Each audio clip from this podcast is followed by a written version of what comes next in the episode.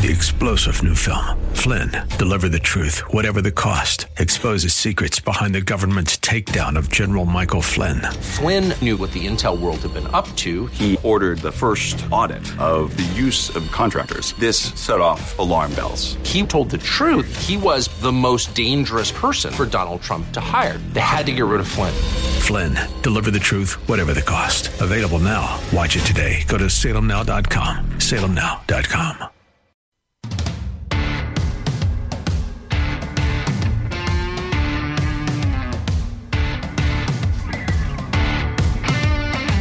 Welcome back in. Alan is a good dude. He, he keeps the FCC off my tail. Thanks for answering my, my question, Alan. I, I'm going apoplectic over here. I can tell I was going to come in and give you some water or Yeah. uh, give you a hug. I don't know. is is Representative Click still on the line Oh, with yeah, us? yeah. Okay, okay, perfect. Um, well, Alan, thank you. Uh, and uh, that's a story for uh, the post show. I'll do a I'll do a live and I'll tell you what we're talking about here. But uh, State Representative Click, thank you for sticking with me. I appreciate you. You bet. Um, so I want to read something from an article that's super fantastic, written by the National Review. Finally, and most obviously, it is totally legitimate for governments to regulate behavior involving children, whether it be their access to alcohol, tattoos, or medical care. The argument advanced by Bill 68's proponents and conspicuously avoided by DeWine is that these surgeries and drug treatments are abusive and against the best counsel of medical science, even if the current medical establishment has been hijacked by activists, which is totally true. Uh, jurisdictions in Europe that have already traveled down this road have come running back to reel in these abuses. And um, so, you know, the argument is the government ought not be involved in that. That's bunk. Um, kids can't do the aforementioned. And by the way, Mike DeWine just ve- uh, just vetoed a bill that would have outlawed menthol cigarettes for adults. Is there is there any irony there?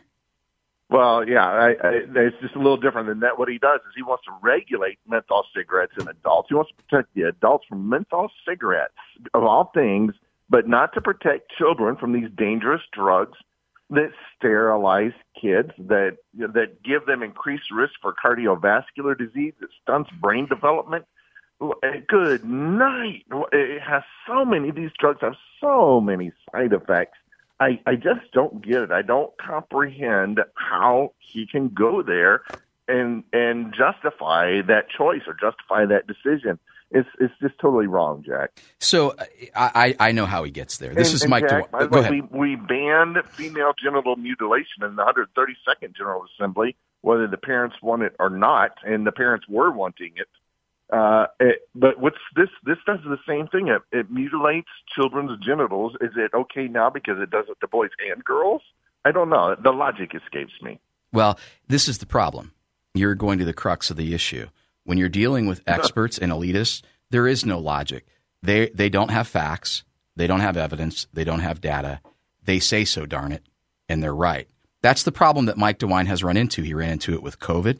He's now running into it with House Bill 68. He's leaning on experts, but the experts are people who have a vested interest in this $5 billion industry that has been, by the way, ginned up by drug companies and big hospitals, but nobody wants to talk about that. So here's the interesting thing. And, and, and I, it, our lawmakers are going to ask him this. Uh, he, he mentions that he's talked to experts. He's talked to adults and families. Okay, which ones, Governor? Tell us which ones you talked to. I, I want evidence. I want receipts. You're governor. This is not a private issue. This is a public matter. Has he has he revealed who he's talked to? Well, I I know I put some good doctors in front of him, and he seemed to be. Imp- I was honestly, I was very hopeful uh, because they talked to uh, you know Dr. Vanderhoff, who received them uh, warmly, uh, and ultimately talked to the the governor. And I was I was just hopeful in this whole thing. Listen, you know, he didn't talk to me for two and a half years. I told him about this bill before I ever dropped it uh, to over two and a half years ago. I said, "We're going to do this. Please participate." I got crickets all the way up until an hour before we were, while the Senate was getting ready to vote on it, and we were going to vote on concurrence. That was the first time, and and I didn't even sit with him. I sat with one of his staff and the hospital association. And the crux of the matter was, I and I compromised on several things. The one thing I would not give up on was allowing the puberty blockers for children. I couldn't. I've had to fight for that tooth and nail the whole way along. And while everyone else saying, "Yeah, we'll give up on the surgeries," they still want to do those puberty blockers. And here's the deal, Jack: when you give a kid, uh, let a child go through puberty naturally, 85 to 95 percent of the time, the gender dysphoria will desist, and they'll just develop naturally. But when you give them puberty blockers, 98% of the time they're going to go on to the opposite sex hormones.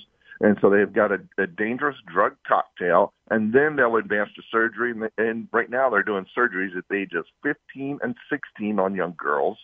And they're saying, okay, we'll wait two more years for that because we know if we got them hooked on the drugs, we know they'll follow through and they'll become a patient for life. And that is something I could not say yes to. And so that's when the governor threatened me with a veto. He, they said he was going to veto it. Uh, but I thought that maybe after he started talking to some of our people, his eyes would be open. I provided him with oodles of research, article after article, uh, information after information. He asked me good questions, and I was very hopeful that he would do the right thing. I really believed that he was going to see the light, and maybe that's my mistake, but I really believed it and uh, and I thought if he he listened to them, their stories don't make sense. There's no logic. There's no science. There's only an emotional appeal. But we don't make decisions based on emotions. We make them based on facts and based on the science. And I just I was so hopeful for the governor. I'm going to be honest. I was very hopeful, and I was very disappointed. I I knew it was coming. I I, I, I appreciated your you, Jack. I should have. I, no, no, no, no. I didn't mean it that way. But here, here's the other part that I think is interesting, and, and I want to I want to put this out there, and then I'll ask uh, one more question because I know you've got a busy day. In this National Review article, it says, um, moreover, the gender clinicians and activists who celebrated his veto do not believe in voluntary parental consent. They believe no. the law should be used to dispossess non-affirming parents of their children that affirmation of gender ideology should become a requirement for adoption, and that any sign of rejection of gender ideology should be considered a red flag indicating potential child abuse. This is the state getting in between. Now, if you don't believe me, uh, I'm going to play cut 17 for you, uh, State Representative Click. This is Dr. Lee Ann Conard of Cincinnati mm. Children's Hospital. You don't think that they're going to try to usurp your parental rights? And get in front oh, of you. This is this is out of her own mouth. Here we go. Cut 17. So mental health is really important. So we can refer a child for therapy without the parent knowing that the kid told us they're transgender if they're having significant anxiety and depression. So Governor DeWine wants to talk about family values and parental rights, but the people he are listening to, he's listening to, are right there.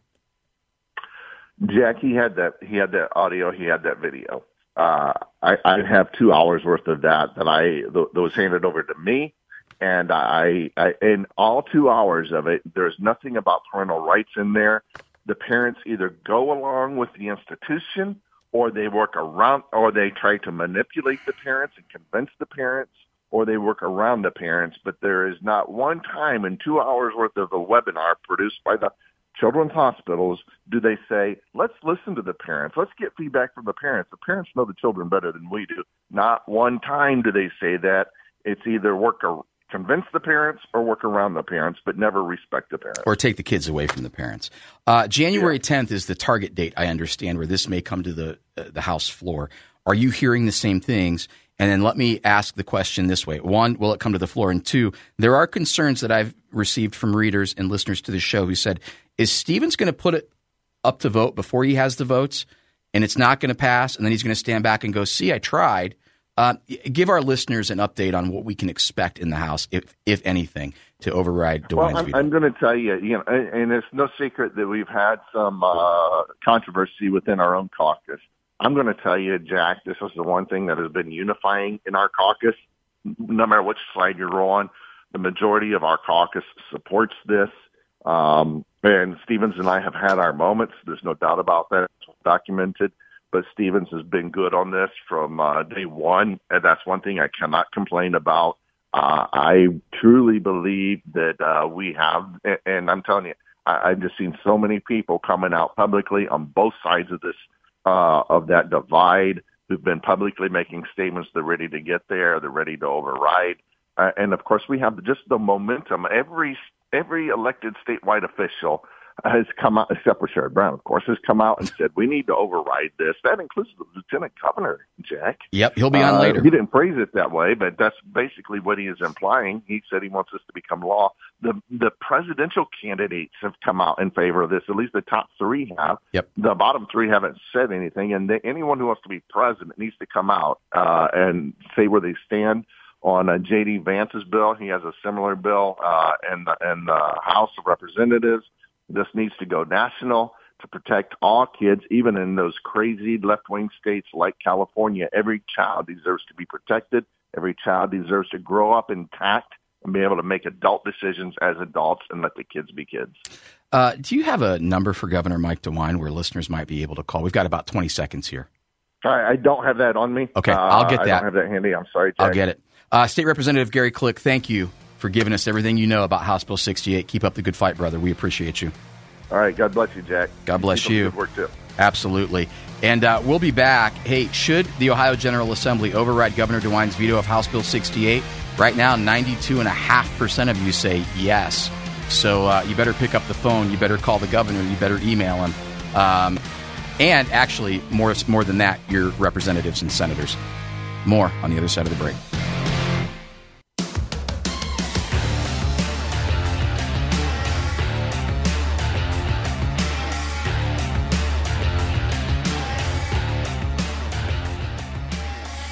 Hey, I want to tell you about my friends at the Freedom Foundation.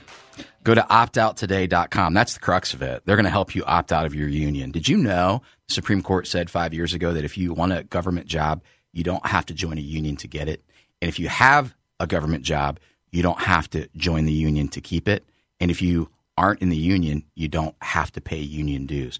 Those three simple facts you're not going to hear abundantly from your union representatives or the union bosses. Why?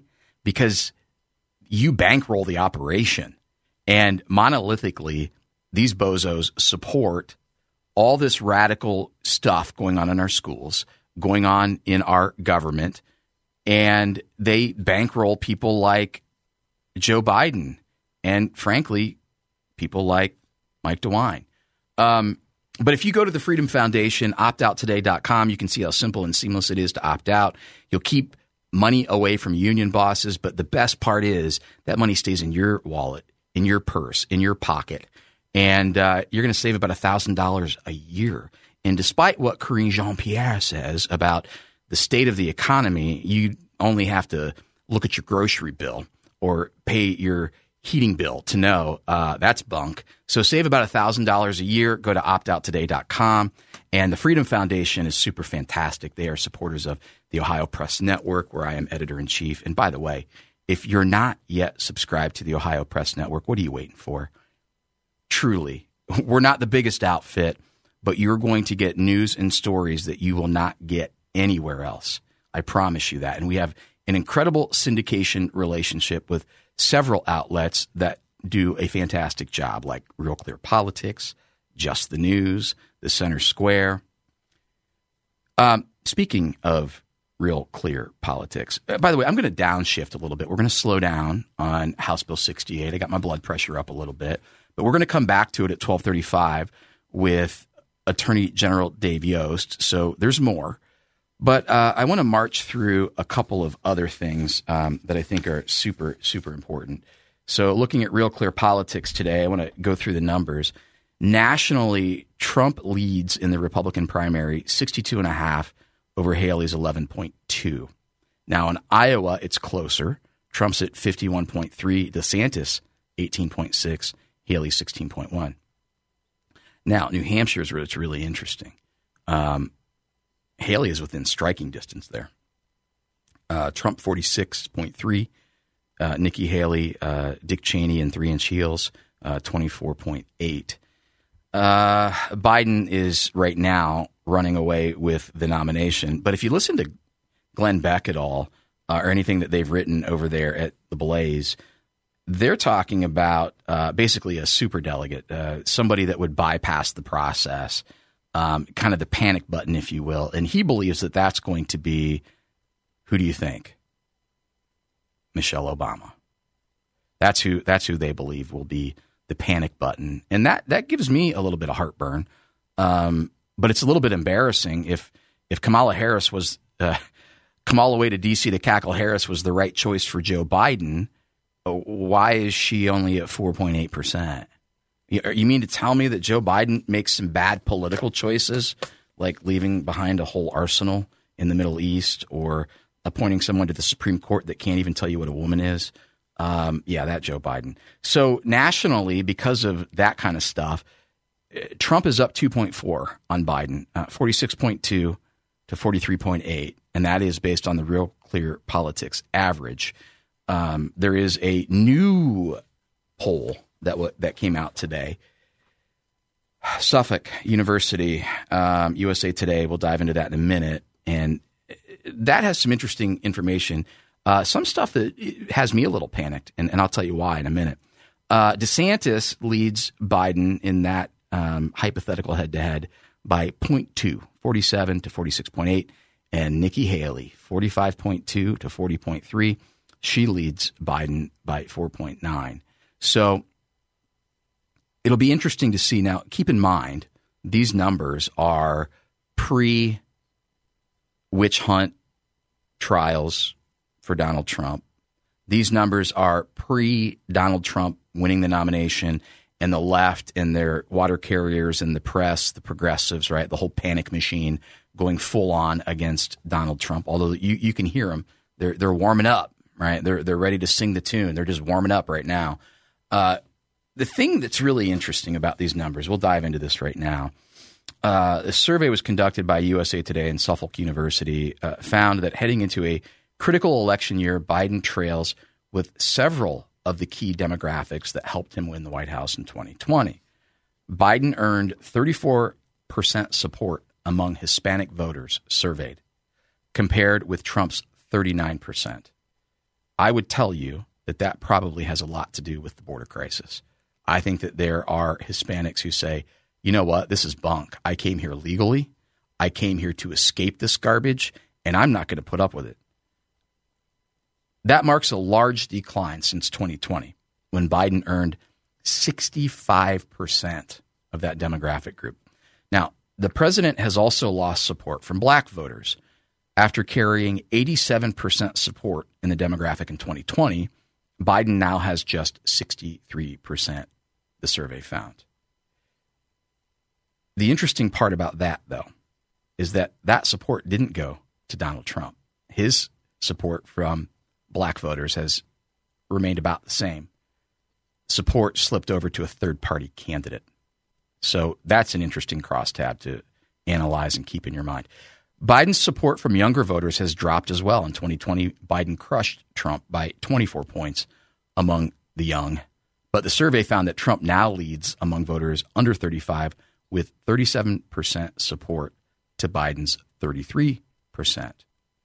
Now, here's a critical piece. Young progressives has, have been disappointed that Biden has not taken more action on priorities such as climate change and voting rights. Student loan repayments resumed after his efforts to forgive a significant amount of debt were blocked by the Supreme Court. Biden's backing of Israel in its war with Hamas is also disliked by many younger Americans who are typically more sympathetic to Palestinians affected in the conflict. So, three key data points there climate change, voting rights, and Palestine. Palestine. That should, that should startle you. It should concern you. And it should help you understand that Donald Trump is not going to carry that vote. I really don't believe that he will. That will change as we get closer to the election. Why? Because Joe Biden will, in an effort to win that demographic, he will make some comments against Israel that are more pro Palestine. He will start tub thumping the green energy stuff again and certainly talk about voting rights. Alan, that piqued your interest. Well, uh, all I can think of, this is the same guy that on day one, how many executive orders did he pen? Oh, Lord, I should know that. It was like 20 25 or 22, 20 million or some- something. Yeah. 20 million. I- I'll look that up. Go ahead. It's like, tw- but so in an effort to garner support from the ignorant Yep. masses of the children. Yep. They are children. They are. Th- he's going to executive order stuff and go, going to go, look, I did voting rights, uh, federal elections, what, whatever he can concoct or they can concoct in a executive order. He's going to sign it if he can remember how to sign something, you know, uh, and that's going to, you know, win that demographic. You know, he's going to come up with some executive order of some kind for this stuff. I just, I just, he's You know it's coming. Yeah, you know it's coming. That's what. Again, I'll be honest with you. I don't know the whole. I don't know anything about executive orders and and why we have them and you know w- how powerful they actually are. He's an abuser of those. Oh, Absolute absolutely. those. Well, and that's why, and I know we're out of time. Uh, the Supreme Court case uh, with the EPA, where they said essentially there was administrative overreach, that's a critical decision going into this election Okay. cycle. Hey, uh, more of that and more in hour number two.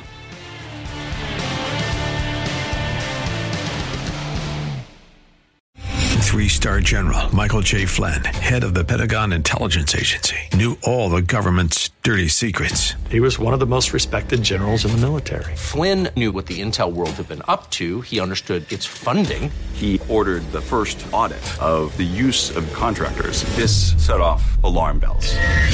The explosive new documentary, Flynn, Deliver the Truth, Whatever the Cost, and covers the facts behind this scandal. Flynn told the truth. He was the most dangerous person for Donald Trump to hire. I find out the worst enemy that I'm going to face in my life is right here in America. They took my assessment and they wanted me to change it. And I was like, I'm not changing it. They had to get rid of Flynn. With in depth interviews, archival footage, and never before seen personal records of the man behind the headlines. I just felt like I was drowning. Flynn, Deliver the Truth, Whatever the Cost. Available now. Watch it today. Go to salemnow.com. Salemnow.com.